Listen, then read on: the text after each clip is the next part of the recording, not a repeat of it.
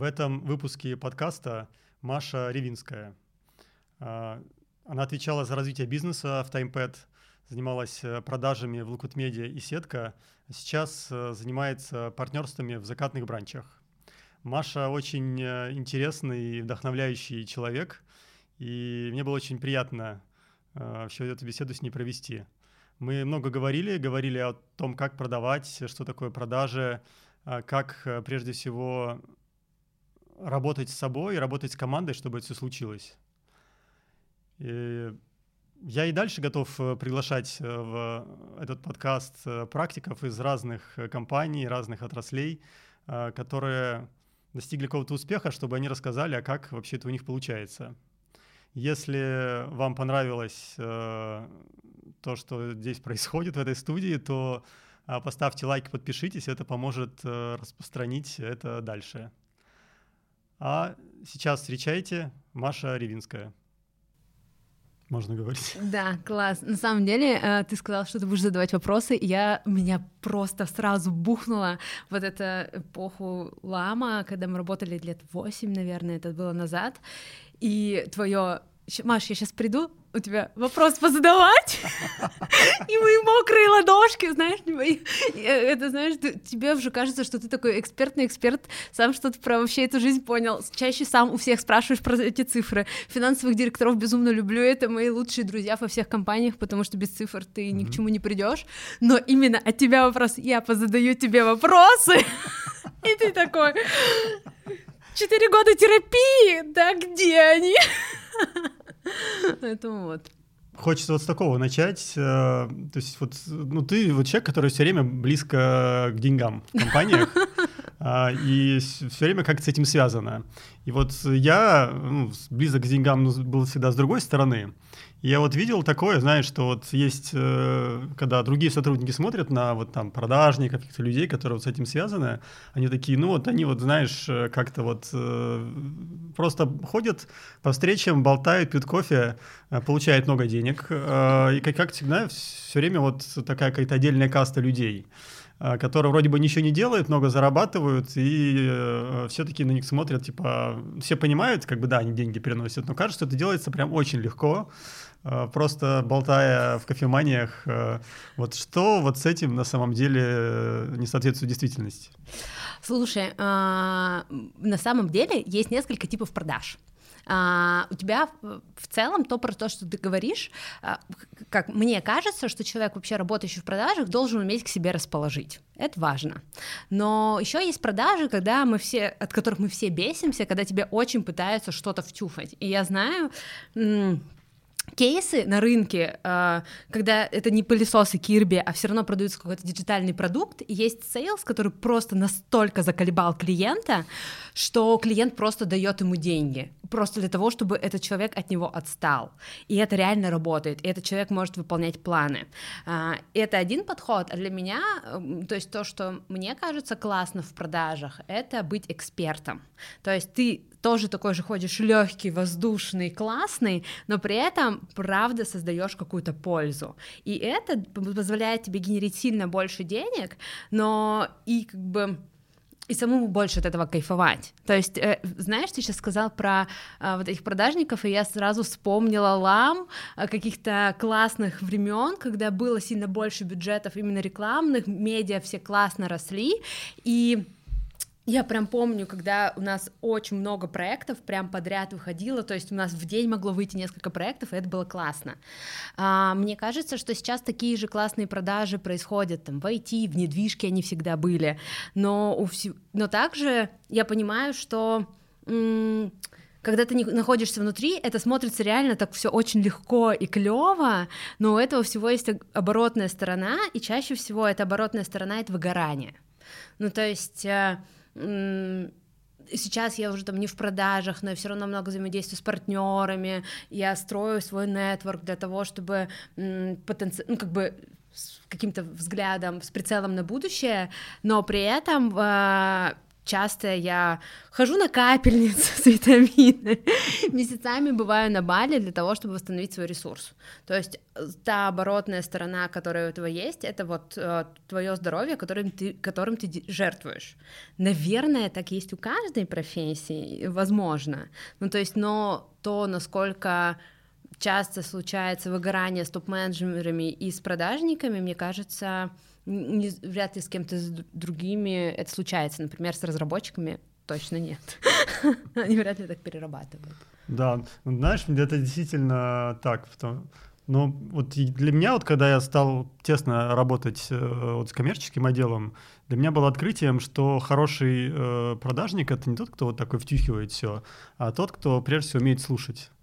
Конечно. И вот самые лучшие, э, самые топовые, они всегда вот не такие, знаешь, не хаслеры, которые ходят такие, а, купите у меня что-нибудь, а они просто э, знают клиента, слушают его и как бы понимают, что ему нужно прежде всего. Да, и это предлаг... экспертные продажи. Да, и предлагают, вот смотрите, у нас есть вот, чтобы ваши цели достичь, у нас есть вот такие-то вот э, средства, вот давайте попробуем.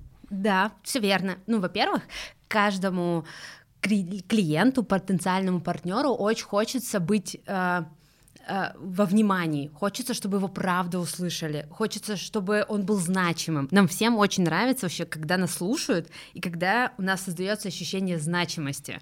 Поэтому э, хороший продажник, вообще мне не нравится это слово, ладно, ну давай, пускай это будет продажник. То есть вообще давай, человек, который как-то предлагает какие-то услуги или а, продукты или проекты, он правда должен научиться слушать, потому что человек, если ты начнешь его слушать и задавать правильные вопросы, он сам тебе выдаст то решение, которое ты должен ему предложить. Но еще понятно, что когда ты а, это с опытом, да, случается, ну и понятно, там мы много все читаем для того, чтобы понять про человеческую психологию и научиться с первого взгляда типировать человека. То есть, и, соответственно, исходя из вот этой типологии, как ты квалифицируешь человека, ты можешь понять, каким образом ты будешь с ним коммуницировать. Звуч... Звучу как ведьма. Ну, вообще, это вообще очень интересно. А, э, вот что можно почитать вот э, на, на отчет? Потому что мне всегда было интересно, э, я понимаю, как, ну, что коммуникация строится всегда исходя из контекста. Я не могу прийти вот к одному человеку и к другому человеку и говорить им одинаковые вещи с одинаковым, не знаю, там, тоном. То есть надо, чтобы мы друг друга услышали, мы должны быть, быть как-то наравне, то есть на одной волне или как-то по-другому. Получается, что то есть мне надо выбирать свои волны, э, исходя да. из того, кто передо мной сидит. Да, а, все верно. А, а, тебе нужно научиться не хочу сказать подстраиваться, но подстраивать именно свою коммуникацию. То есть э, для того, чтобы человек тебя правильно услышал. Например, есть, вот я четко знаю тебя, а, я понимаю, что если я к тебе приду и буду рас рассказывать про воздушные замки, и как это будет все прекрасно, и как вообще весь мир про нас узнает, и мы будем просто рок-звездами, то ты мне скажешь, Маш, это все хорошо, но покажи мне цифры, деньги, графики, все класс, но что с показателями? И поэтому будет странно, если я тебе в целом начну с этого. Для, ну, то есть, и, соответственно, если человек, который мыслит скорее образами, какими-то идеями, и для него самое важное в, там, в проекте, в продукте — это вдохновление и какое-то ну, то есть и то, как про это потом заговорит рынок, и если я начну ему говорить, чувак, это тебе принесет вот столько-то денег, у тебя будут вот такие-то показатели, у тебя будет окупаемость такая, а выйдешь ты, ну, то есть он просто будет сидеть, смотреть на меня и думать, вообще, зачем ты тут пришла? Я не этого хотел. И, соответственно, я буду описывать один и тот же проект разным людям с разных сторон. Не, это не значит, что я там кому-то из них вру, абсолютно нет. Я просто подсвечиваю разные стороны, потому что каждому важное разное в одном и том же продукте может ну, быть. Вот и как понять, вот, э, вот я встречусь с человека, как мне с ним разговаривать? Смотри, э, давай, э, понятно, что вообще, если у тебя будет возможность, я буду рада поделиться кучей книг, э, про которые, мне кажется, классно почитать всем, кто в целом занимается переговорами. Ну, ты вот э, номер один книга, вот скажи одну книгу. О, книга номер один, боже. Давай, сейчас книгу я тебе не скажу, но я точно скажу, что надо всем почитать типологию Майерс Брикс. Вообще ее э, знать ее как брать ее как основу. Она, я очень люблю психологию, в целом даже иногда слушаю лекции по антропологии и ходила там на курс, типа на целый курс э, в МГУ по антропологии, и э, профессор говорил, что это все чушь собачья, и это не научно. Но у них такая огромная выборка, что в целом за счет массива данных этой типологии Майерс-Брикс можно доверять. И за счет, то есть и там всего четыре буквы, то есть по которой ты, которые соответствуют каждому а, там, каждой характеристики. И ты через нее очень легко можешь понять, кто перед тобой. То есть человек, он больше интроверти... интровертирован или экстравертирован.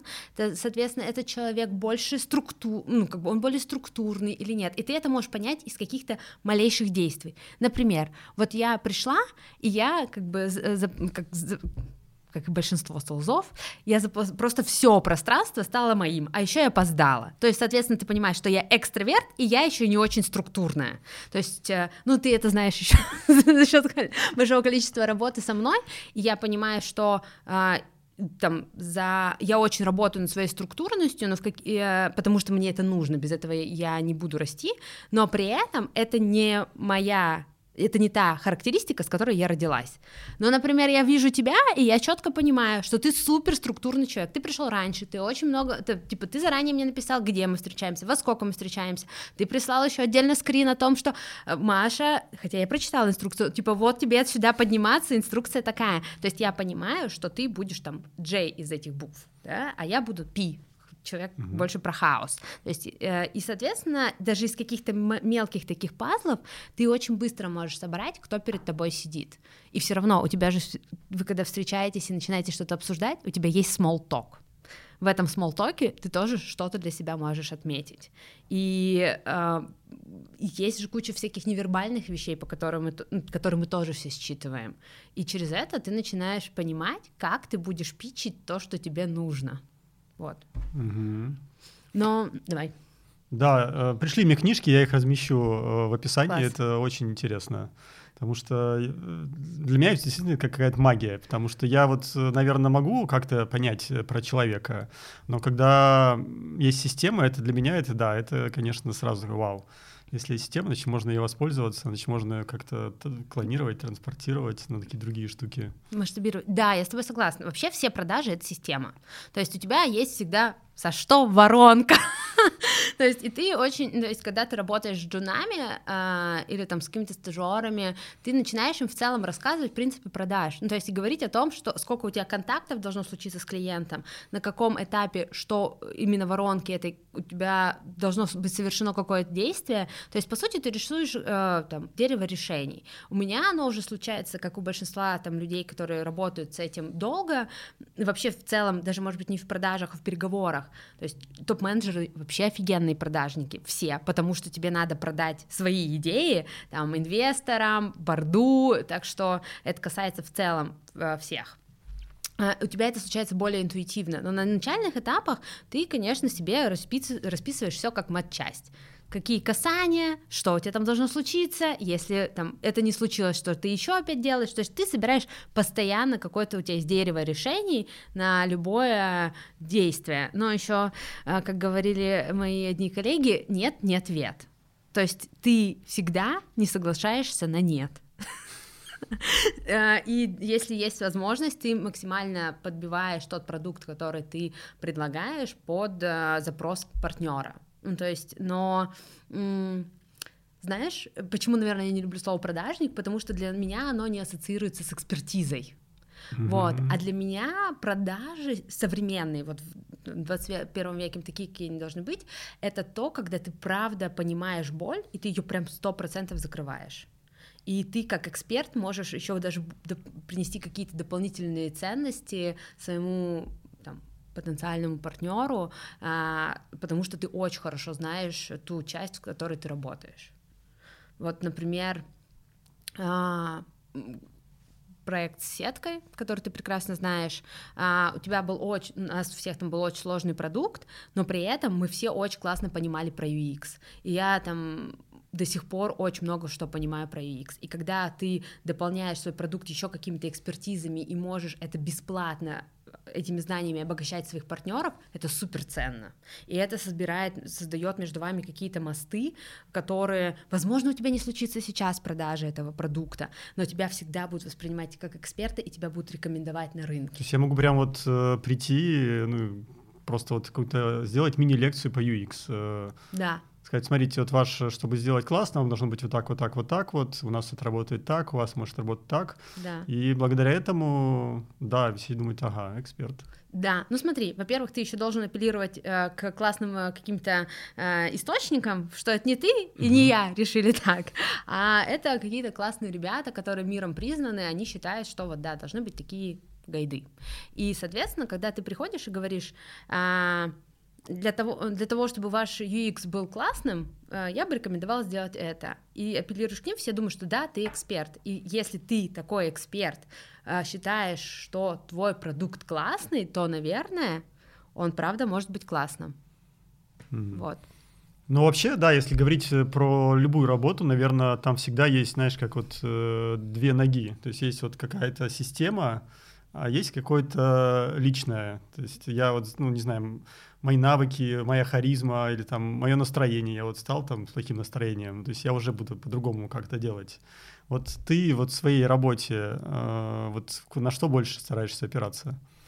А, в начале карьеры это точно была матчасть, а, потому что а, нет, давай, я тебе вру. А, да, а, это я тебе честно вру, потому что я сейчас вспомнила, что вообще в, в продаже я попала, когда мы сидели на кухне Лама, и я рассказывала про Владивосток, город, откуда я. И я помню, как вся кухня сидела и слушала меня, как я рассказывала, что это лучший город Земли, и после этого ко мне подошел Дима Мырзак и сказал, Маш, ты должна перейти в отдел продаж. Все, ты теперь занимаешься продажами. И я такая, ну, кажется, окей. Э, и, соответственно, то есть мне повезло, я умею интересно рассказывать истории, но просто если бы я умела классно рассказывать истории и вдохновлять людей, мои бы сделки не закрывались. Ну, то есть у тебя же есть несколько этапов, да, ты открываешь mm-hmm. сделку, а, ведешь переговоры и закрываешь сделку. И вот когда на этапе первого касания и от, открытия, по сути, сделки, тебе очень помогает твоя личная харизма. Но если ты там не такой экстравертивный, у тебя, то есть, ну вообще харизма это то, что в целом можно развивать очень легко, то есть, э, то ты все равно открываешь сделку, но ты не закроешь ее только на харизме. У тебя должно быть очень четкое понимание каких-то действий, которые ты совершаешь согласно вашему продукту и воронке, и у тебя должно быть четкое понимание, то есть куда, что вы встретились не просто классно потусоваться, а что ты должен привести клиента и там, получить деньги для компании и отдать ему продукт. Э, поэтому мне кажется, что Чаще всего люди приходят в продажи или потому что они очень любят продукт, и, соответственно, готовы, как евангелисты, его нести по, как бы по миру, или люди очень хотят денег. То есть э, в моем случае было так, что я очень любила продукт, и поэтому я про него рассказывала так, как будто бы это что-то мое, и это чаще всего это самый, э, мне кажется, удачный, вообще успешный э, из возможных вариантов выхода в продажи. Потому что когда ты так свято веришь в то, что ты предлагаешь, у людей как будто бы вообще не возникает сомнений в том, что это может быть как-то плохо. Но ты просто этим обезоруживаешь. А когда ты приходишь в продажи ради денег, Господь, прости за пример, но это условные риэлторы, а, особенно какие-то прости, пожалуйста, региональные. Я просто провела неделю, последние четыре дня в Сочи с риэлторами.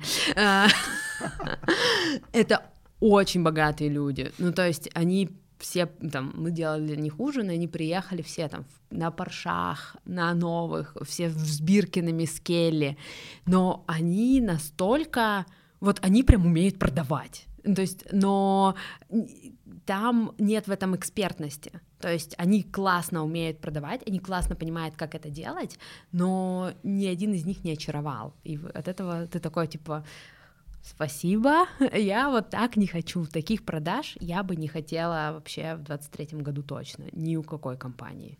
Даже у, а, особенно, наверное, у компаний, которые связаны с девелопментом. Мне кажется, важно создавать классный пользовательский опыт.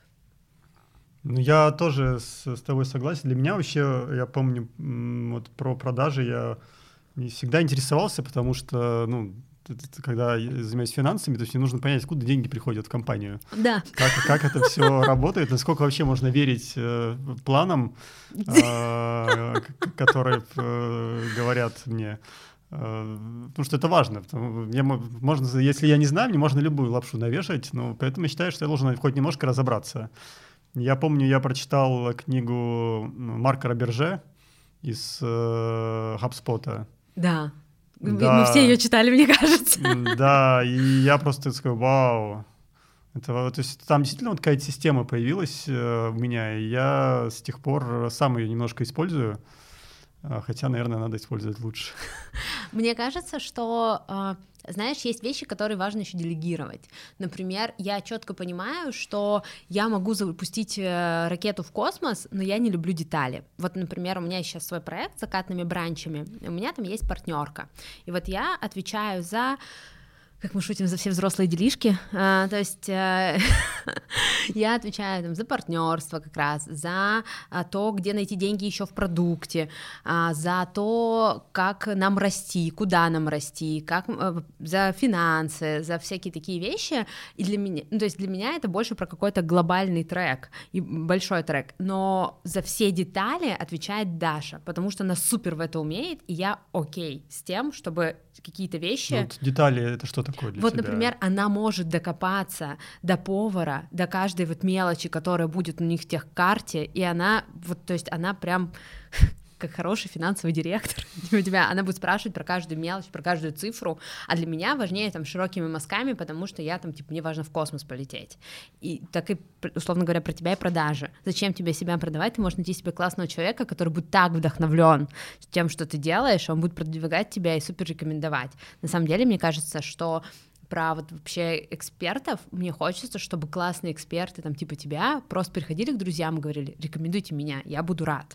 Это очень прямой диалог, но он очень классный. Ну, то есть, потому что мне правда не жалко рекомендовать классных ребят. Ну, то есть, не, я не знаю, дошли до тебя девчонки или нет, но недавно я команде Закал тебя рекомендовала как финансового директора, потому что у них был там полный месс, и я такая говорю, вам точно нужен Саша. Он вас... Да, класс. Ну, то есть, типа, они заколебут тебя по каждой циферке, э, ты заколебешь их по каждой циферке, но им правда это нужно. То есть, и но как это в общем, мне кажется, что, возможно, не всем нужно уметь себя продавать. Иногда просто важно приходить, э, как это, иногда важно быть просто классным экспертом, блин, чтобы другие про тебя говорили, и э, люди, которые работают с тобой, мне кажется, я не знаю никого, кто не был бы вообще excited относительно работы с тобой. Конечно. Спасибо. Ну, это правда. То есть, типа, мне было очень страшно и очень стрессово, потому что, когда я была джуном, ты был для меня очень значимым взрослым, который приходил, говорит, я вижу, что ты мне тут эти цифры поставила, а насколько эти деньги реально придут? Было такое, да. И у меня такие мокрые ладошки, я стекаю, говорю, ну они мне пообещали. Типа, а, то есть, а ты э, в тот момент тебе еще очень сложно научиться, да, типа, мне лет 20 было, прессовать других людей, потому что ты себя по-другому ощущаешь, и, конечно, то, как ты подходил, это было очень важно на самом деле. И Вообще, в целом, а, мало кто из финансовых директоров так вникает в продажи, как вникаешь ты. Но это супер ценно, потому что, особенно в каких-то небольших компаниях, там, с оборотом до двух до трех ярдов, это очень все чувствительно. Так что как-то так, мне кажется. А вот интересно про большие и небольшие компании.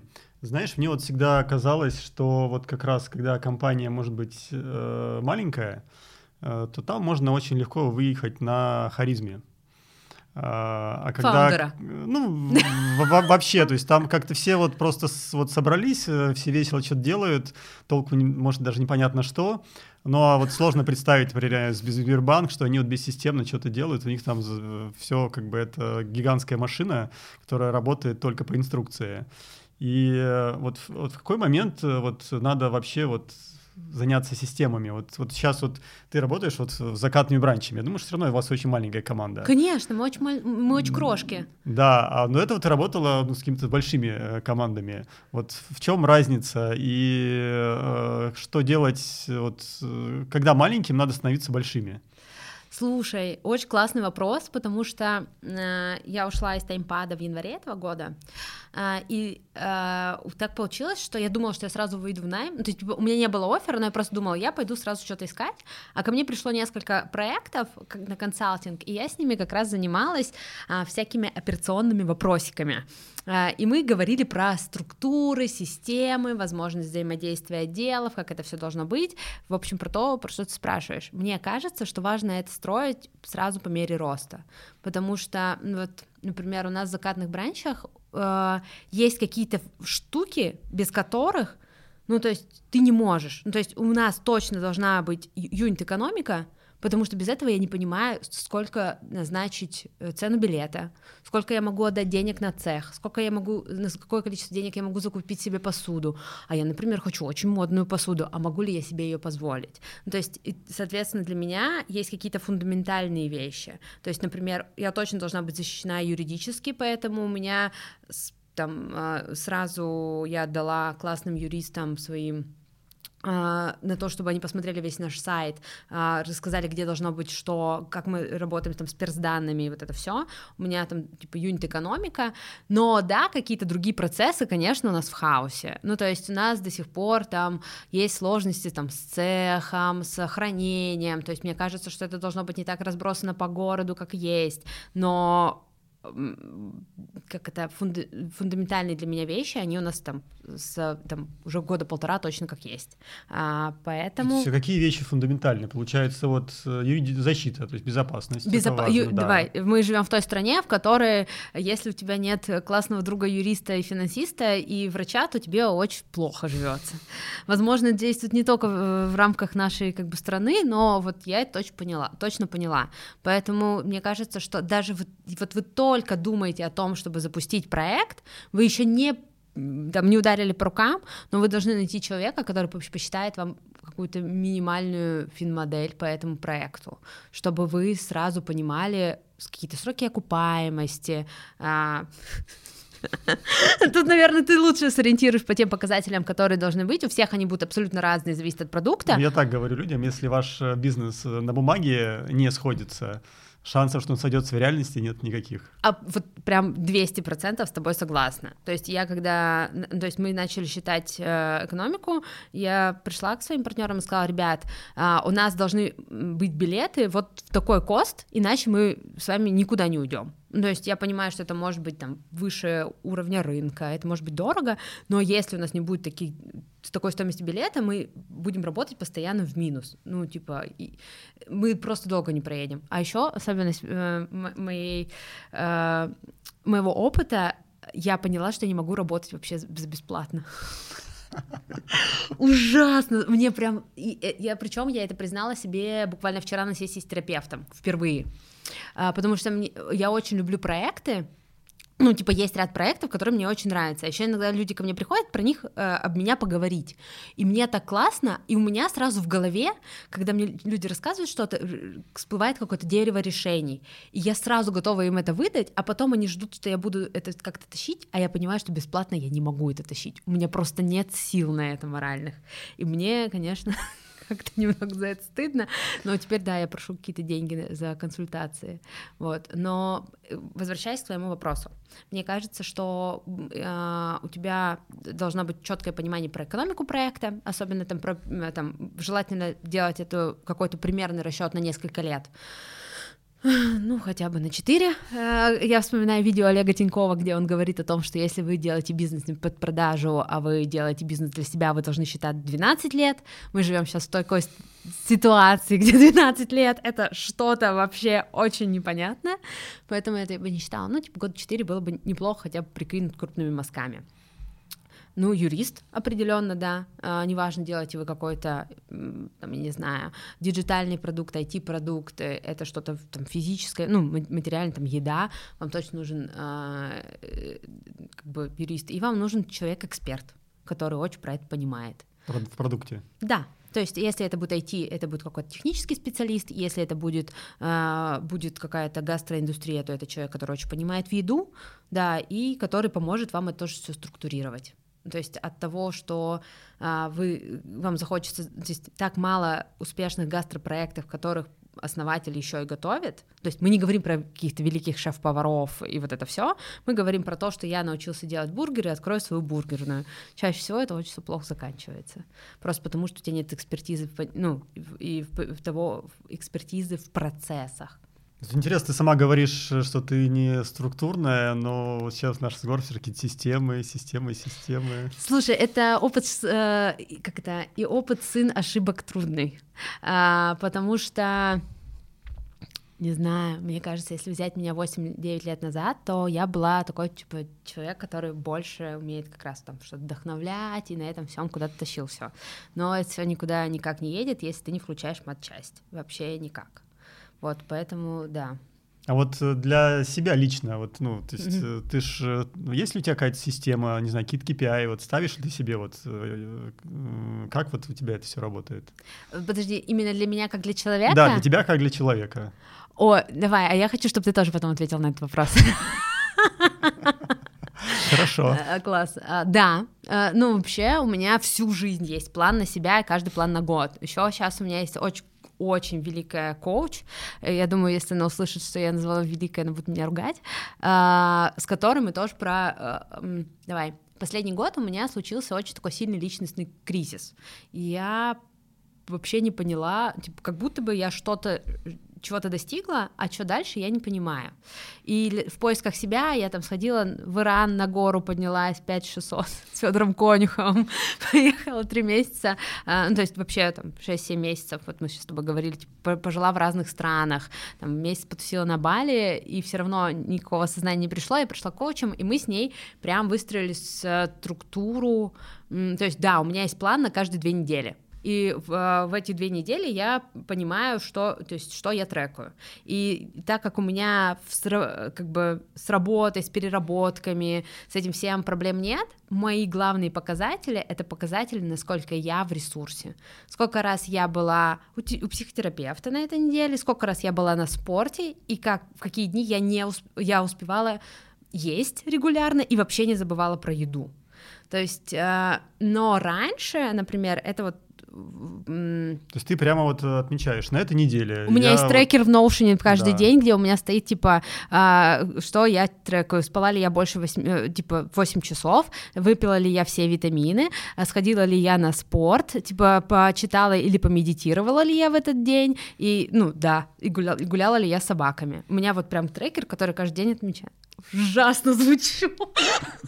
А, вот, ну то есть просто я понимаю, что с деньгами у меня как будто бы по-другому. То есть у меня нет вопроса себе поставить э, цель про деньги. У меня, у меня есть тоже какие-то финансовые свои цели, э, но не просто типа вот я хочу заработать столько денег, а у меня есть типа я хочу раз, два, три, для этого мне нужно столько денег. И я очень нормально к ним иду, потому что я привыкла работать 24 на 7, вот вообще неважно где, ты же ты там в больнице, умираешь, что-то там еще у тебя, ты, я все равно работаю. Поэтому мои фокусы сейчас, они в зоне какой-то заботы о себе. Получается, да, что у тебя вот система номер один — это ты следишь, насколько ты себе на самом деле заботишься. Не забываешь ли ты себя э, в этом всем в работе, там, каких-то других вещах? Да, вот да, это у меня так. Я знаю, что э, у многих моих друзей, кто тоже супер, ну, не могу сказать, что я супер успешна, у тех, кто хоть как-то успешен в карьере и что-то добился, у большинства так. Мы все чаще всего забываем про себя, поэтому вот мои KPI, они такие, про фокус на себе. А какие у тебя KPI, Саш? Ой, знаешь, это сложный вопрос, потому что ну, все меняется со временем. Конечно. Да, и э, я вот э, ставил себе, бывало так, что да, были какие-то планы на год. Потом смотрел, достигаю, не достигаю, и видел, что не все достигается, если честно. А, а было ли важно то, что не достигается? А, знаешь, обычно все достигается, но просто не через год. Э, класс.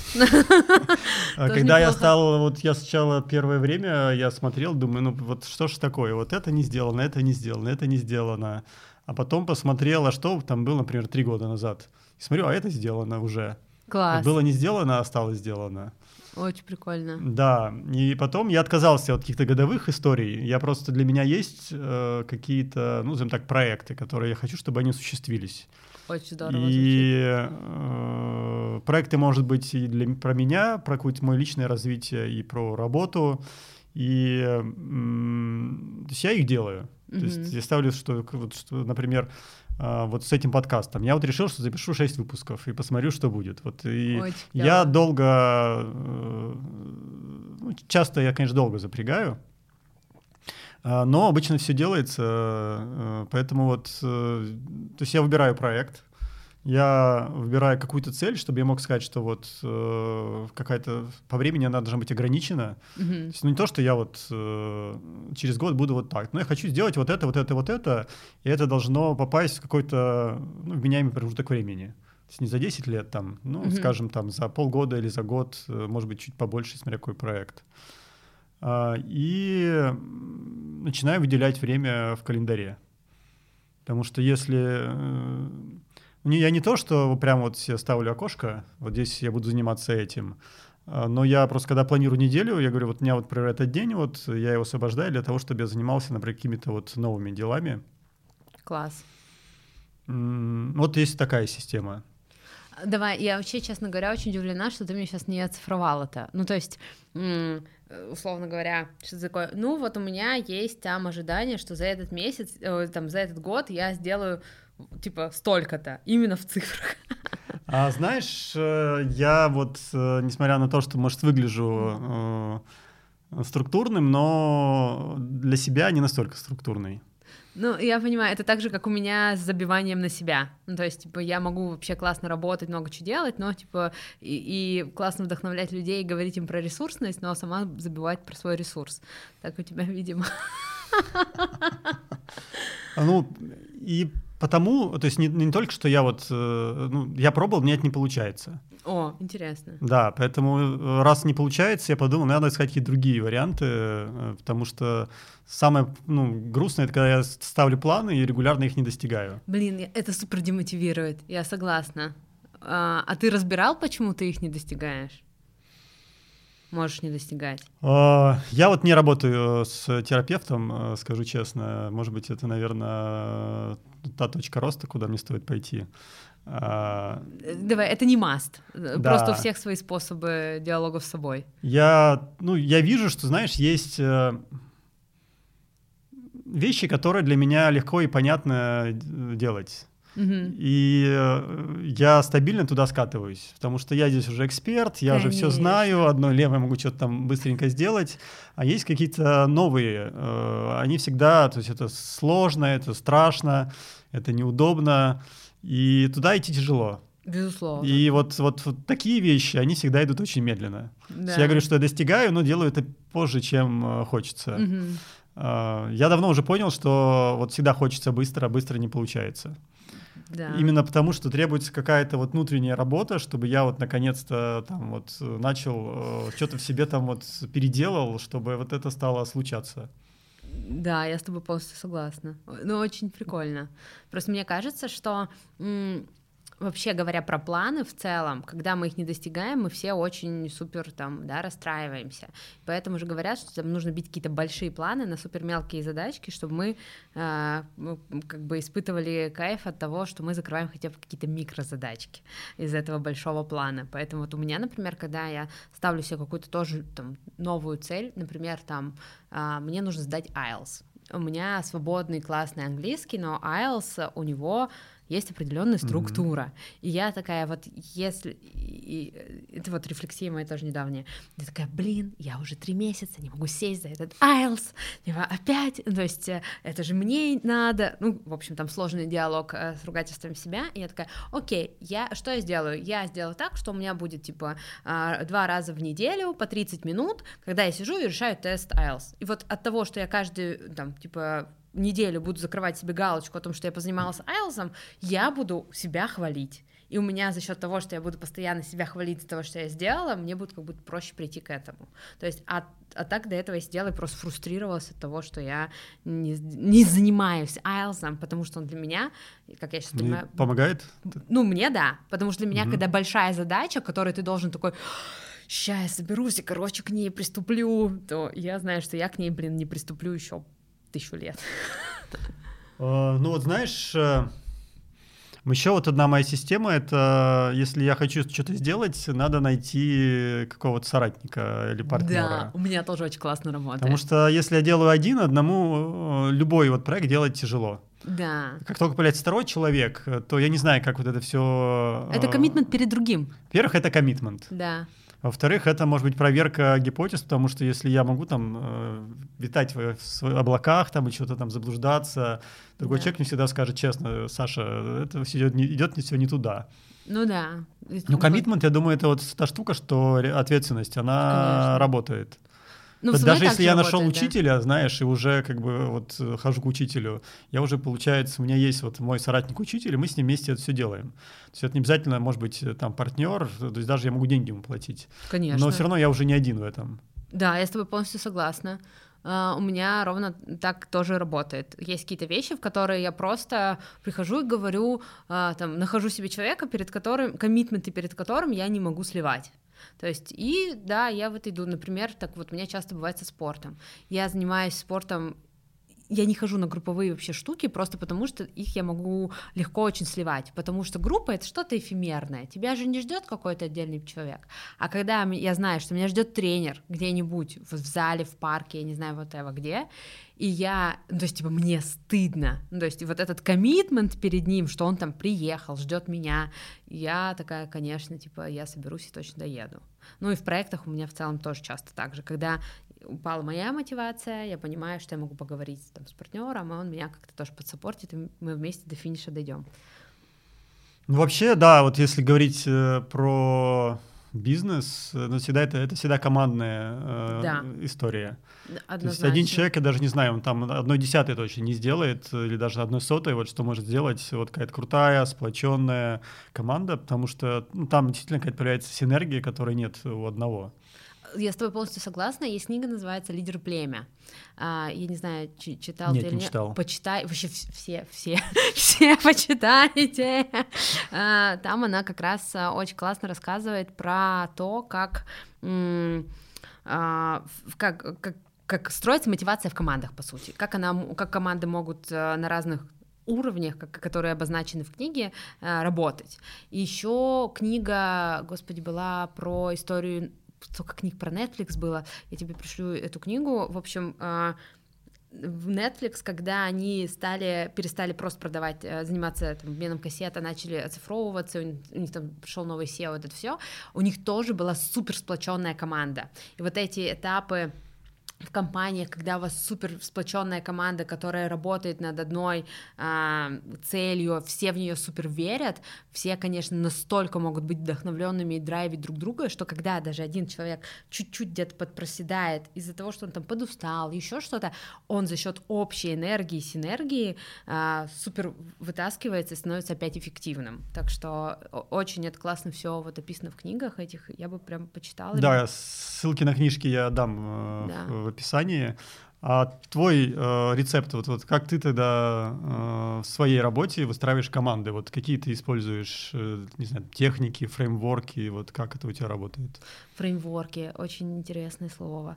Э, слушай, Саша, разговаривать. Э, Давай. Понятно, что мы там все работаем, можем работать с принтами, чем-то еще. Ну, то есть, типа, давай, во, есть, а, как я бы это делила? Я бы делила именно на какие-то подходы, которые помогают структурировать, систематизировать твою работу, и это одна часть работы с командой.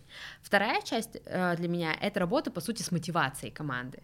И для меня всегда ну, то есть, и это супер разное, потому что у тебя может и мотивированная, и демотивированная команда все равно работать по этим фреймворкам. Ну, то есть, Чаще, например, в IT-компаниях все э, разработка работает по спринтам, да, там э, коммерческие команды работают по там, месячным планам и так далее. И ты это можешь, э, эту структуру можешь прилепливать на любую разную команду. А мне кажется, сильно важнее поговорить про какую-то мотивацию, вообще в целом контакт с командой. А, я, например, супер уверена, что... А, давай, продажи, как мы говорили, бывают разными. Э, и если ты хочешь, чтобы твоя команда была замотивирована не только деньгами, а была лояльна к тебе, ты должен с ними разговаривать. И ты должен быть живым человеком, у которого тоже есть проблемы. Не нужно быть супергероем. Ты иногда, ну то есть я считаю, что я тоже живой человек, и иногда могу прийти к команде и сказать, знаете, я так устала, что сегодня я не буду, ну, типа, я хочу сегодня отменить звонки, я просто хочу походить по лесу, в березы поорать. Ну, то есть иногда мне это нужно. То есть и когда у тебя складывается такой доверительный контакт человек-человек, person to person, тогда у вас и работа по-другому идет, потому что мотивация, которая э, случается за счет давления, за счет прессинга и еще за счет чего-то, она же такая, она работает очень краткосрочно. В какой-то момент под прессингом тебе человек может выдавать сверхрезультат, но это будет очень короткий период, когда он будет выдавать тебе этот сверхрезультат, а дальше он будет в минусах, и он, скорее всего, или выгорит, или уйдет, или будет просто абсолютно бесполезен. И постоян... ротация, постоянная ротация кадров — это вообще худшее, что может происходить в каждой компании, потому что это ты ну, это дорого. Найм дорого, поиск дорого, а, анбординги очень дорого, увольнение дорого. То есть поэтому я считаю, что вот эта история с давлением, а, с, там, с какой-то критикой и с вот этими всякими жесткими историями, которые там мы как бы часто, к сожалению, до сих пор они случаются в каком-то более классическом бизнесе, я их вообще никак не ну, не, я считаю, что мне это не подходит. Вот, я считаю, что самое главное, что может быть, это постоянный контакт с человеком и э, диалог с ним, и вообще изначально ты должен брать эксперта, который заинтересован развиваться, э, и, соответственно, ви- видит в тебе человека, который может дать какие-то ему знания, дать какие-то дополнительные возможности и дать возможность для себя, для реализации. То есть, э, а еще мне кажется, что самое то есть часто же система мотивации селзов строится так, что тебе дают минимальный оклад, чтобы ты просто на него мог существовать, а дальше на остальное ты должен себе заработать. Ты должен быть постоянно mm-hmm. голодным для того, чтобы ты зарабатывал. Я вообще считаю, что это не классно, потому что когда человек голодный, он начинает смотреть еще и по сторонам. О какой лояльности мы можем говорить, когда ты заставляешь его, по сути, выживать. Поэтому мне, э, то есть я стараюсь никогда не торговаться с людьми э, за их зарплаты. Когда ко мне приходят и говорят, ну, естественно, мы говорим не про какие-то абсолютно отлетевшие оценки себя. Ну, то есть, если я понимаю, что это вилки рынка в целом, даже, возможно, чуть выше, но это правда даст возможность мне привлечь классного, э, классного кадра, который будет э, лоялен мне, который даст много чего компании, который будет развиваться, у которого есть какой-то блеск в глазах, он э, в ресурсе, я лучше дам ему эти деньги, чем буду с ним торговаться и говорить, что, типа, чувак, ты должен пытаться выжить. Получается, смотри, давай э, немножко структурирую. Давай, да, забери да. меня. А, значит, во-первых, говорить. Да. Во-вторых... Словами э, через рот. Про свои ожидания, про то, что ты ждешь от человека, про то, что ты тоже человек, и что он тоже может быть человеком. Да, вот это хороший очень... Э, ты прям так вот все это расписала. Что, это не, что мы не ролями встречаемся, мы встречаемся все равно людьми. То есть угу. э, э, у меня там много было переговоров э, с всякими супер топ-менеджерами огромных компаний, и когда... То есть э, я помню, как я крошка еще тряслась, заходя к ним, а сейчас я прихожу к ним, и я понимаю, что это тоже люди, у которых есть те же проблемы, что и у меня, те же интересы, что и у меня, и мне хочется с ними разговаривать как с людьми. Чем это отличается от диалогов команды со мной? Мы все просто люди. И как бы от того, на какой полке ты будешь лежать для другого человека, зависит от тебя. Ну, то есть мне кажется, что классно разговаривать человеку с человеком. Неважно. Ну, я подписываюсь вообще на все сто. Да. Значит, э, говорить. Э, во-вторых, э, брать экспертов. Да. И, Даже экспертов... за, за дорого там, ну, неважно. Да, ну то есть еще знаешь, есть такая штука, что есть такая книга, называется «Драйв». Вот меня спрашивал про книги, вот я тебе постепенно выдаю. А, книга про мотивации людей. Вообще про то, что на самом деле часто нематериальная мотивация может быть сильнее, чем материальная мотивация. Мне кажется, она всегда сильнее. Ну, не у всех, и не всегда. Ну, то есть, давай, для тебя, да, для меня уже да, но на каких-то этапах для меня была финансовая мотивация сильно важнее. У многих людей, кто работает в коммерции, так бывает. А, и есть люди, эксперты, э, которые достаточно могут быть токсичными. Ну, то есть это такие звезды, которые, mm-hmm. и ты реально знаешь, что он прям рок-стар в том, что он делает, но он отравит тебе всю атмосферу в команде. Вот таких экспертов я не беру. Лучше я возьму чувака, который будет попроще, возможно, он мне э, не выдаст быстро этот какой-то кратный рост, не даст кратных денег, но он не испортит мне атмосферу в команде, и мне будет классно с ним общаться. Так что, да, не токсичные эксперты, mm-hmm. вот я бы так сказала. Да, брать экспертов, людей, которые, которым интересно расти в том, что, что я им предлагаю. А как вот, э, ну хорошо, вот набрала ты экспертов, как из них сделать команду? О, тоже разговаривать. А, и вот у меня в, в таймпаде была моя команда, с которой я постоянно ходила куда-то. Мы ходили играть в бильярд. Я просто говорила, так, сегодня после работы вы не едете домой к своим женам, семьям, я не знаю, друзьям, вы идете со мной играть в бильярд. И за счет того, что нам было вместе классно, все всегда шли. Ну, то есть, типа, понятно, что кто-то периодически отваливался, но у этого были какие-то очень понятные причины, или кто-то мог пойти с нами только в бильярд, но не пойти потом ужинать, ну, или пойти присоединиться только на ужин, но всем хотелось, потому что всем было вместе классно. Мы вместе проживали много чего. Мы э, проживали там смену планов, смену каких-то стратегий внутри, то есть, и мы все разговаривали. И поэтому мне кажется, что а, понятно, диалог, конечно, всех сплачивает, совместные проблемы их проживания тоже очень сплочают команду, отсутствие внутренней нездоровой конкуренции. Классно, когда вы конкурируете то есть, типа, классно, когда вы конкурируете за то, чтобы сделать какой-то классный проект, а не за внимание начальства или за там, одного и того же там, клиента. Это нездоровая штука. И вот совместное время вне работы.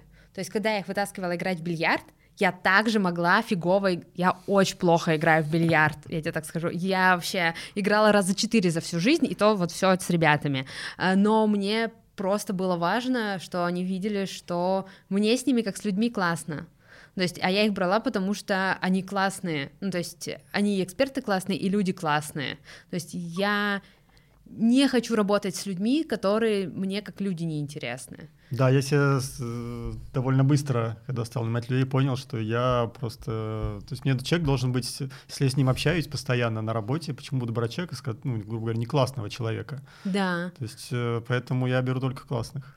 Да, но знаешь еще в чем прикол? Считается же, что э, менеджер тем круче, чем с большей вариативностью людей он может работать.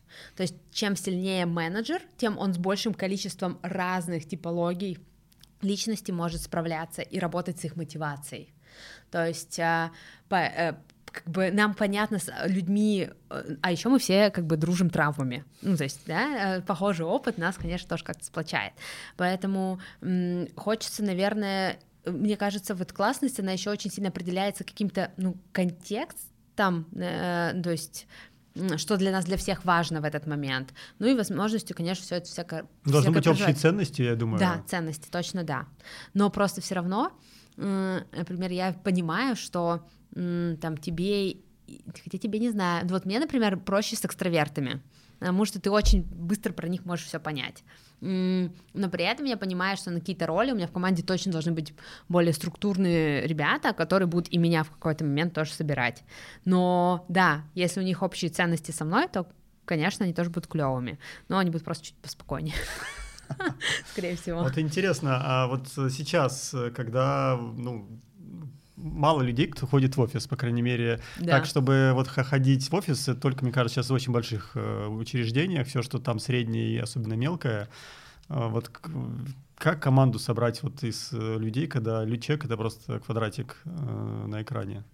Слушай, ну если вы в одной стране, то все равно хотя бы раз в год или раз в полгода собираться по возможности офлайн. Все равно онлайн тяжело людям дружить. Э, это правда. Э, у меня есть, э, как у нас у всех, близкие друзья, которые сейчас разъехались по миру, и мы все равно становимся чуть дальше. То есть это не значит, что я их там меньше люблю или еще что-то, но люди, которые рядом со мной, я с ними сильно больше проживаю, и наша концентрация прожитых вещей в моменте, она сильно больше, и поэтому нас там, нас на данный момент у меня с какими-то друзьями, которые остались в Москве, сильно крепче связи, просто потому что мы рядом. Поэтому мне кажется, что пытаться все-таки собирать всех э, офлайн. Надолго? А, да нет, ну, то есть а, у нас был опыт, это очень интересно. А, в таймпаде наш генеральный директор решил в какой-то момент нас, как топ-менеджеров, а, всех соединить, скажем так, и влюбить немного в друг друга. И мы отправились на пять дней жить в одну квартиру все вместе.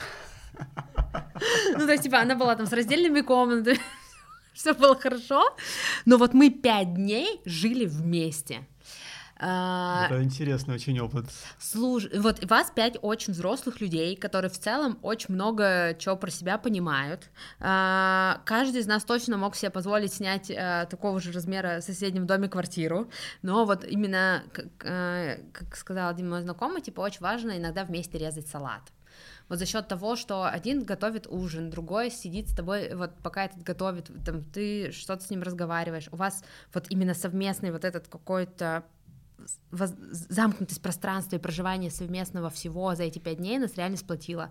То есть мы я продолжила там все равно ругаться с одним из э, своих коллег, но я начала смотреть на него как на друга. То есть, да, я с ним э, спорила, вообще файтилась, но я ему всегда говорила, блин, вот я с тобой спорю именно как с твоей профессиональной ролью, как чувака, как вот просто парня. Я тебя супер обожаю, уважаю и очень хочу с тобой дружить. То есть э, мы как будто бы увидели друг друга опять же как людей а не как роли, и это очень важно. Поэтому сколько нужно быть в офлайне, ну, мне кажется, что за один вечер вряд ли вы прям все снимете свои вот эти именно роли и начнете говорить человек с человеком. А, День-два супер, если вы вдруг можете себе это позволить. Мне вот кажется, секрет э, популярности яхтинга именно в этом, да. потому что когда даже незнакомые люди попадают просто такое минимальное пространство, э, да, где даже не знаю, то, что квартира, там э, одна комната в одной квартире, да. просто ма- маленькие стенки, э, то там ну, нельзя либо не подружиться. То есть я вот не знаю, я лично видел истории, что тот поругался с кем-то, обычно все всегда дружатся. Это вот очень крутая, да, штука. Слушай, я начала ходить, э, заниматься яхтингом еще до того, как появилась сила ветра. И прекрасный Саша Сколков, обожаю которых э, вообще то, что они делают. Я ходила, я тебе сейчас скажу, ну то есть э, прям давно. И у нас была компания, меня позвал приятель, а, и у нас была компания, где я никого не знала. И у нас был один парень, который максимально выбивался вот из всей нашей команды. И вот там прям были конфликты. Это был первый единственный э, у меня кейс всего яхтинга, э, когда у нас, правда, были какие-то конфликты в команде. Но он был сильно младше нас всех, и я понимаю, что э, в каких-то моментах он нас просто что-то там своими какими-то подростковыми максималистскими штуками просто всех бесил. Но понятно, что чаще всего, да, просто когда ты находишься так долго в замкнутом пространстве, ты не можешь держать свою маску. Ты как бы ты становишься тем, кем ты есть. И это какой-то большой пионерский лагерь на яхте, когда я всегда всем рассказываю, когда меня спрашивают про яхтинг, я говорю, это так офигенно, потому что под конец уже этой недели тебе уже искренне все равно, что твои недель... футболки три дня, что ты берешь какое-то высушенное полотенце, неважно уже чье оно, но просто сухое, Ты, ну, то есть тебе так становится многое неважно, и вы говорите вообще за это время обо всем, и это так классно, и чаще всего вы говорите не о работе-то на самом деле. То есть вы даже говорите, если о работе, вы говорите о каких-то прожитых штуках, и это сильно важнее. То есть, конечно, вот корпоративный яхтинг вообще всем. Да, это, кстати, хорошая штука. Я даже сейчас понял, что вот ты же знаешь просто стокгольмский синдром такая Конечно. Вещь. Да, и там же даже, ну, не, вот такая же динамика, просто когда даже вот террорист и заложник, насколько можно представить, что это два человека, которые просто максимально далеко находятся друг от друга, и даже они начинают дружить. Переживать, да. Да, и, ну, правда, им нужно провести полгода заложника для этого. Да, ну, слушай, ну, господи, прости за сравнение, но а, во многих же компаниях а, у, у команды, правда, бывает стокгольмский синдром а, от а, тирана руководителя. И а, вот он, ну, типа, очень классный пример. Да, потом они начинают говорить о том, что ну вот, мы вообще, ну вот, он был не так плох. Вообще мы в целом все, ну, то есть у нас особенность культуры в том, что мы а, э, как-то у нас не принято хвалить за что-то классное, а у нас принято ругать за что-то не классное. Да, да, критиковать. Да, и сейчас будет вообще ужас, но я про это прочитала, когда я купила собак. Я начала читать литературу вообще, как их воспитывать. Ужас. И там было написано очень классные книги. А, в том, что вы не ругаете их за то, что они сделали что-то не то, но очень хвалите и поощряйте за правильное поведение. И... Это ужасно, но я прочитала... Инструкция, да. Э, я такая, блин, так же вообще может работать весь мир. Ужас какой.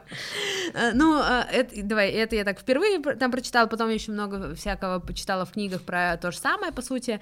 И вот мне кажется, что вообще очень важно людей чаще хвалить за то, что они делают, а, и за то, какие они молодцы, и меньше ругать за то, то, где они не молодцы. То есть я считаю, то есть я ругаю команду, да и тоже, даже не, я никого не ругаю, все же взрослые. То есть я пытаюсь вызывать какой-то ответственности и говорить, типа, ну, чувак, ну, типа, вот почему так получилось и как ты можешь это исправить. То есть меня, мне кажется, что вообще в целом важно не искать виноватого, а пытаться решить какие-то ситуации. И очень поощрять то, когда человек делает что-то клевое. Вообще это замечать в целом, а не воспринимать это как норму. Тогда, мне кажется, в целом команда как-то по-другому начинает тоже. А как хвалить э, человека? Потому что вот хвалить, ну вот я себе скажу, тяжело. То есть я... Почему тебе тяжело хвалить людей? Ну, потому что не принято хвалить А себя людей. ты хвалишь? Редко. Вот. Ну, сейчас больше, чем раньше. А мне кажется, что, давай, я заметила, потом я где-то это прочитала, а потом я еще обсудила это с терапевтом. Мы разговариваем с миром так, как мы разговариваем с собой. Чем жестче мы разговариваем с собой, тем жестче мы разговариваем с миром. Чем меньше ну, нам, так, да. э, чем меньше мы хвалим себя, тем сложнее нам хвалить других. То есть, а у нас все в стране, ну, в СНГ, недохваленные и недолюбленные. Поэтому мы ходим, говорим «я, я, я, заметь меня» и так далее. И когда я вижу в компании какого-то человека, которому, который это делает не нативно с харизмой, какие-то там шутки, еще что-то, а ему прям хочется, чтобы вы заметили, я прям с, с удовольствием подхожу говорю, блин, ты правда такой классный, потому что каждого человека есть за что похвалить, и есть за что ему сказать. И, и мне так приятно, когда бы человек после этого такой, типа, да, спасибо, мне приятно, что ты это заметила. То есть, возвращаясь к похвале команды, ты можешь отмечать любые ну, то есть, за что хвалю я? Я хвалю за любую инициативность, потому что когда человек пришел к тебе, с чем... возможно, он принес мне то, что мне сейчас не нужно, и я не смогу это ре- реализовать, но человек сам захотел сделать что-то доброе, ну, типа, потенциально, и принести это мне, и обсудить это со мной. Это же вообще супер классная интенция.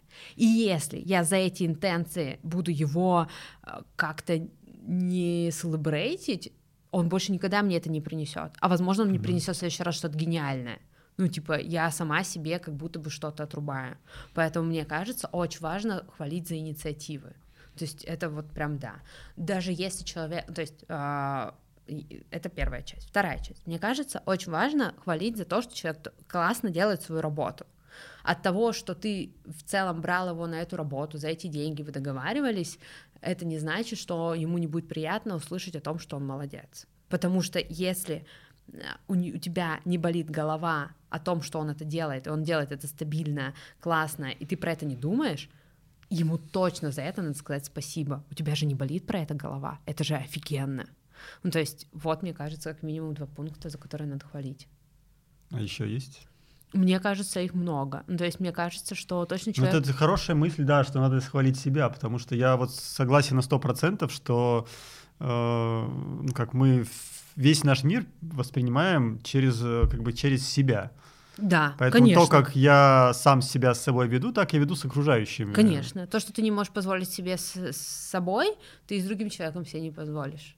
То есть это, у меня, например, точно так же про опоздание. Я настолько лояльна, когда люди могут опоздать на час, на два. Если у меня нет какого-то там, ну, то есть, условно говоря, если у меня начинается съемка, что-то еще, вот, где, типа, есть еще какая-то команда людей, а я, например, сижу в ресторане и жду кого-то на обед, и у меня там дальше нет безумного количества встреч, если ты опоздал на 40 минут, вообще изи, я посижу, почитаю, разгребаю свою почту, то есть поэтому я, к сожалению, часто опаздываю, да. Но в целом, да, мы все говорим, мы говорим с миром так, как мы говорим с собой, конечно. Да, очень хорошая мысль.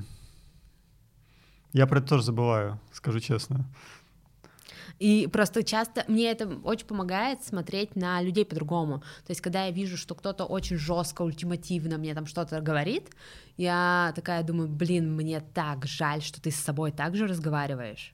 То есть, это еще очень про... Ну, вообще очень важно. Почему я еще там говорю про терапию, что это классно? Потому что это лично мне помогло очень классно выстроить личные границы и понять, где реально я что-то косячу, а, а где человек просто свои какие-то проекции на меня навешивает, и поэтому со мной так разговаривает.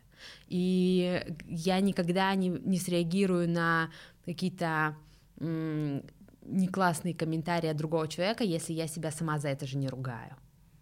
Вот если мне это резонирует, тогда я там буду что-то с этим делать. А если я считаю по-другому, и я искренне уверена, что со мной не надо так разговаривать, это так случилось там, по каким-то другим причинам, а ты со мной как-то жестко разговариваешь, неважно, там, руководитель, например, я очень спокойно смогу там так как-то это нивелировать и решить этот вопрос. Так что вообще все про внутренний диалог с самим собой. Да, да, это думаю, что это прямо та штука, которой стоит учиться всю жизнь. Безусловно, это знаешь, и в больших э, компаниях э, международных э, в России не уверена, что так. Ну, давай, я точно знаю, что так в Амазоне есть. А, у тебя, как у топ в Гугле также есть, у тебя, как у топ-менеджера, точно должен быть терапевт или коуч, который будет с тобой работать для того, чтобы ты всякое свое не проецировал на команду. Потому что, по сути, ты как для меня работа с командой это как такое, ну, отчасти менторство и, возможно, в хорошем смысле слова родительство. Родительство не в том плане, что ты их опекаешь, а в том плане, что они могут принести, приносить в тебя все. Они не должны бояться тебя, а должны приносить тебе даже проблемы, но с своими гипотезами, как они бы это решили. И поэтому мне кажется, что терапия важна особенно менеджерам для того, чтобы ты тоже кому-то мог это принести, все, что в тебя принесли, и со своей командой разговаривать максимально бережно и экологично. Но понятно, что у тебя команда должна быть такая, которая тоже это оценит, а не сочтет это слабостью. Но мне кажется, в целом мы говорим про какие-то классные, достаточно модные компании, в которых а, доброта вряд ли считывается как слабость. Хотя иногда в диалоге с самим собой мы можем считывать это как слабость. Ну, тогда будем проецировать это на э, другие будут также, понимаешь? Да, конечно, да. Да, а вот интересно, а, ну вот ты, есть же люди, которые, ну, вот ты говоришь, я поощряю инициативность, но в целом у нас в культуре инициативность э, не очень не любят. очень любят, да. И вот имеет ли смысл вот брать э, человека вот такого на работу и как-то его э, доращивать, вот в области хвалить? Или лучше сразу вот взять человека, который такой вот бодрый, инициативный? Давай, а, верно ли я поняла, да. что ты спрашиваешь, что надо ли брать а, человека, у которого нет инициативы, и ждать, что он проявит тебе инициативность? Да.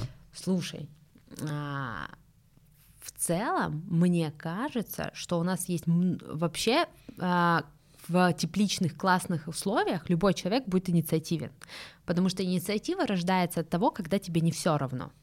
Если тебе не все равно, то ты готов э, растить, обогащать э, и улучшать тот продукт, ну, с которым ты работаешь. Ты это можешь делать через что? Правильно, через инициативу. А инициатива случается, когда у тебя нет страхов. Нет страхов, что тебя побьют по рукам за то, что ты принес что-то. И, соответственно, когда ты создаешь условия, в которых а, люди чувствуют себя безопасно, они будут тебе что-то генерить. А, но понятно, что мы с тобой говорим про какие-то достаточно интеллектуальные там позиции, и в которых, но с другой стороны, мне кажется, что на любой позиции человек может генерить это, если он себя чувствует безопасно. Да, то есть мне кажется, что вообще одна из важных задач э, в целом э, руководителя — это создавать какое-то безопасное пространство, в котором люди себя будут чувствовать комфортно, а не в стрессе. Иначе они там прессинг, выгорание, увольнение, ну вот это все. Ну а вот, ты как э, считаешь? Ну я вот думаю, что Вот вообще про культуру. А культура компании это, э, если вот привести, вот я считаю так, вот как в очень простой фразе, это за что что поощряется и что наказывается. Конечно, да. То есть если э, знаешь, я читал недавно про Александра Первого.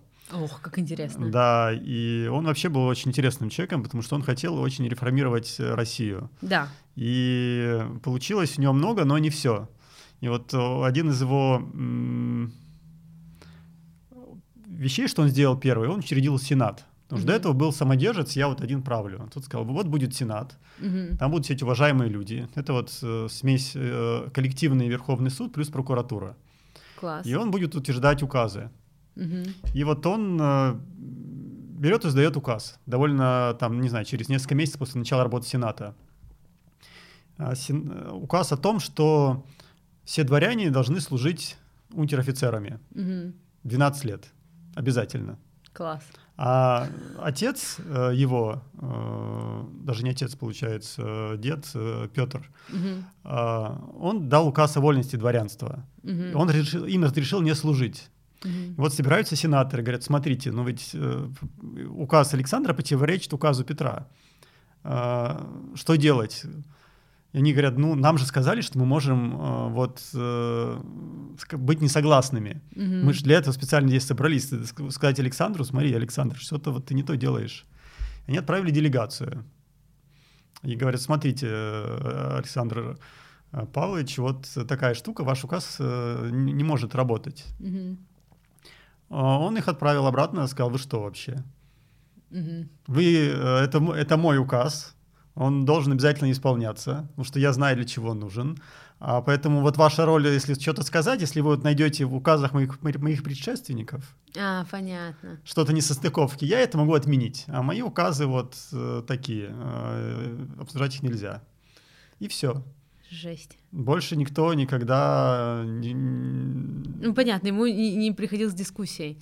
Слушай, для меня, мне кажется, очень важным а, возможность как это предиктивности действий и вообще в целом последовательность действий. То есть, когда топ-менеджмент говорит, например, или любой менеджер говорит своей команде, вы можете это мне приносить, проявлять инициативу, потом за это их ругает, потом спрашивает, а где ваша, моя инициатива, я же хотел инициатива, и все такие сидят, типа, ну вы же нас ругали за прошлый раз, и ты такой, типа, ну это было в прошлый раз, это не создает безопасной атмосферы. В общем, мне кажется, что э, очень важно, чтобы слова э, совпадали с действиями. То есть, например, ты говоришь, я хочу от вас инициативу, и ты прям принимаешь от них все их инициативы. Это не значит, что это ты имплементируешь в продукт все, что они тебе несут, но ты это выслушиваешь, с ними это обсуждаешь, обсуждая, ты им показываешь, что для тебя это важно, а, то, что они принесли, и дальше ты уже, обсуждая с ними рассуждения, понимаешь, имплементируешь ты это или нет.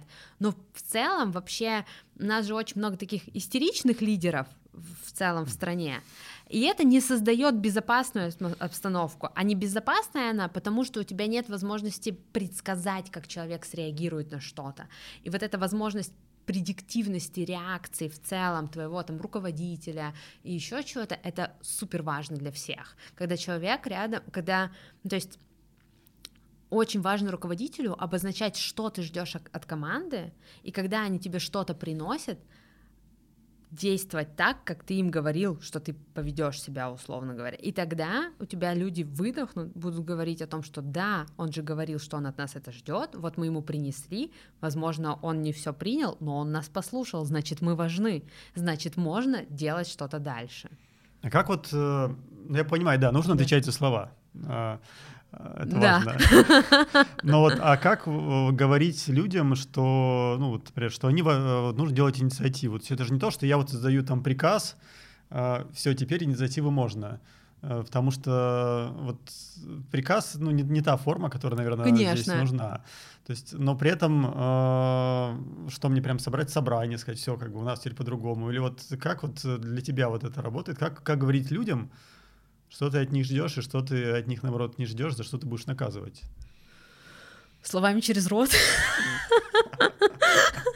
Ну как, скажем, по отдельности? Ну смотри, у тебя вот... вообще, как у тебя строится команда? Как, давай, когда у тебя небольшое количество, вообще люба, а, люб, любая работа с командой строится так, что у тебя есть one-on-one раз в неделю а, с лидами, например, твоих групп. Например, у меня есть там а, лиды направлений, и вот у меня они мои прямые подчиненные, как это, а подчиненные, как это, подчиненные моих подчиненных не мои подчиненные.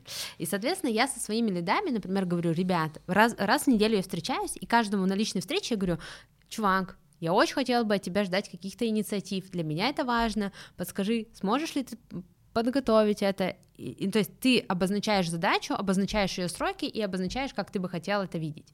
Но это мы говорим про постановку задачи в целом. И, то есть это немного другое. А мы говорим а, а, с тобой про инициативу, которая случается нативно. Но нативная инициатива случается от небезразличия и от дискуссии. То есть когда у вас, а, вот, например, а, у вас случается еж... все равно у вас должна быть какая-то командная еженедельная встреча, на которой вы все равно все вместе собрались и про это все как-то обсуждаете. И вот в этом пространстве оно должно быть таким безопасным для всех, что все могут высказаться. И тогда, ну, то есть тебе же тоже проще проявлять инициативу, когда ты сидишь и не один про это говоришь с начальником, а когда вас там уже хотя бы пять, и вы говорите со своим руководителем про это. То есть, соответственно, сначала это рождается в каких-то группах, а потом ты все равно можешь это приносить и как-то лично. То есть мне кажется, что самое важное это создавать, во-первых, возможность встречи, то есть, а это понятное количество встреч, то есть там weekly one-on-one, потом monthly one-on-one, потом какой-то квартальный one-on-one, на котором вы там под, подводите итоги по там, вашим каким-то э, ОКРам и KPI. И, соответственно, вот в этих встречах создавать это безопасное пространство и возможность, э, давать людям возможность проявлять инициативу. Я ответила на вопрос. Да, ответила. Ну, то есть, да, говорить с людьми. Да, вообще разговор — это супер. При том, что знаешь, э, я тут консультировала одну компанию, э, и мы тоже, и ко мне пришел их операционный директор, говорит, Маша, о чем я должен, должен с ними разговаривать? Типа, ты вот мне говоришь, что у меня должно быть там, типа, э, полчаса или час вообще one-on-one с каждым из них. Ну, мне же надо, типа, только цифры спросить, и все. Я такая говорю, чувак, говорю, ты же мой золотой. Ты, а ты знаешь вообще, как дела у его мамы? А ты знаешь, как дела у его собаки? А вообще, есть ли у него собака или у него кот? Ты что-то про него, как про человека вообще знаешь? То есть и тебе, э, ты должен интересоваться вообще жизнью людей, с которыми ты работаешь. Ну, то есть мне так кажется. То есть ты не должен лезть туда с по локти и говорить, вот я буду там, я не знаю, твоим лучшим другом, абсолютно нет. Но ты должен быть в контексте. Но еще очень интересно, что никто с тобой не будет делиться а, глубоко ничем, если ты не готов в ответную сторону поделиться чем-то настолько же глубоко. Поэтому мне нормально приходить к команде и говорить о том, что, знаете, у меня там собак забеременела, условно, или еще что-то случилось. А там у папы вчера был день рождения, а и там еще что-то. Ну, то есть это очень важно. Важно вообще добавлять в рабочий контекст какие-то личные штуки. Это, возвращаясь к тому, что мы говорили, перед тобой сидит человек, и ты должен интересоваться его жизнью и рассказывать ему про свою. Только тогда у вас случается какая-то более персональная коммуникация. Вот. Да, везде видеть, э, во всех видеть человека. Я думаю, что это очень э, правильный подход.